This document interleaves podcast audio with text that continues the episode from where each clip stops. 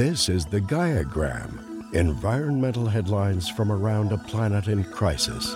According to data from the U.S. National Centers for Environmental Prediction, Monday, July 3rd was the hottest day ever recorded globally, and even Antarctica, currently in its winter, registered higher temperatures.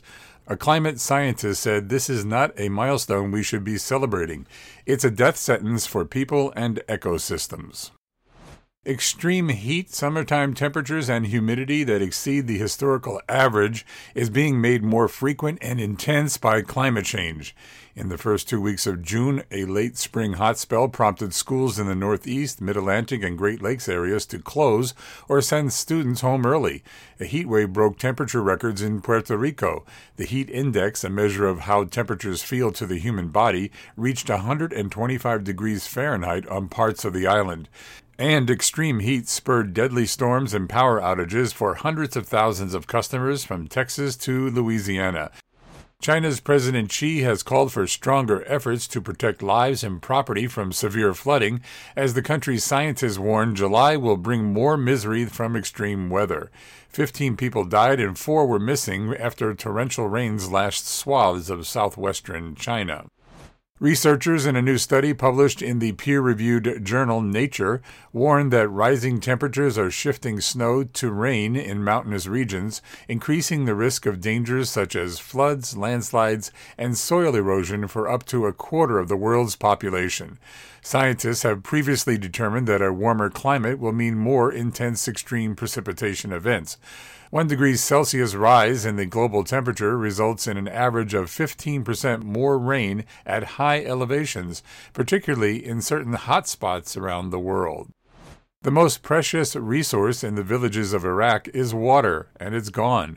The Ministry of Water Resources has warned that Iraq is facing its worst water shortage in a century, with 7 million people experiencing reduced access to the resource. According to the United Nations, 90% of the country's rivers are polluted, and Iraq will meet only 15% of its water demands by 2035.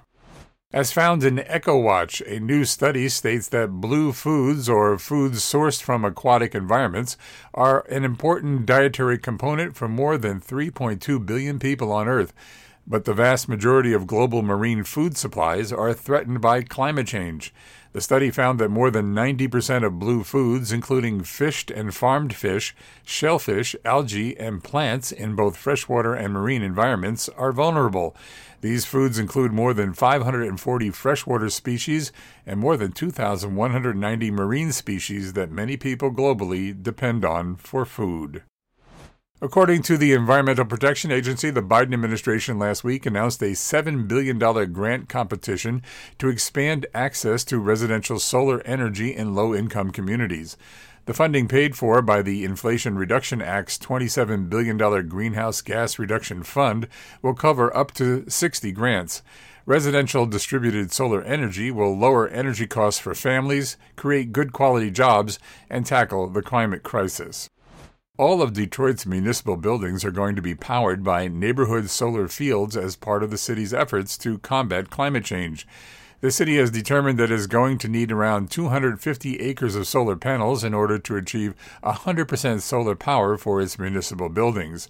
Solar field sites must be between 10 and 50 acres, and for every solar acre assembled, $25,000 in community benefits will be available for neighborhood projects such as park and recreation improvements, home repairs, and solar power for neighboring homes.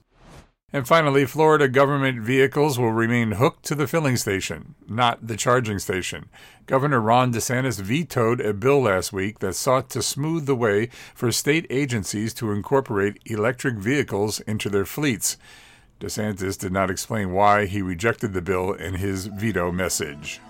This was the GaiaGram, environmental headlines from around a planet in crisis.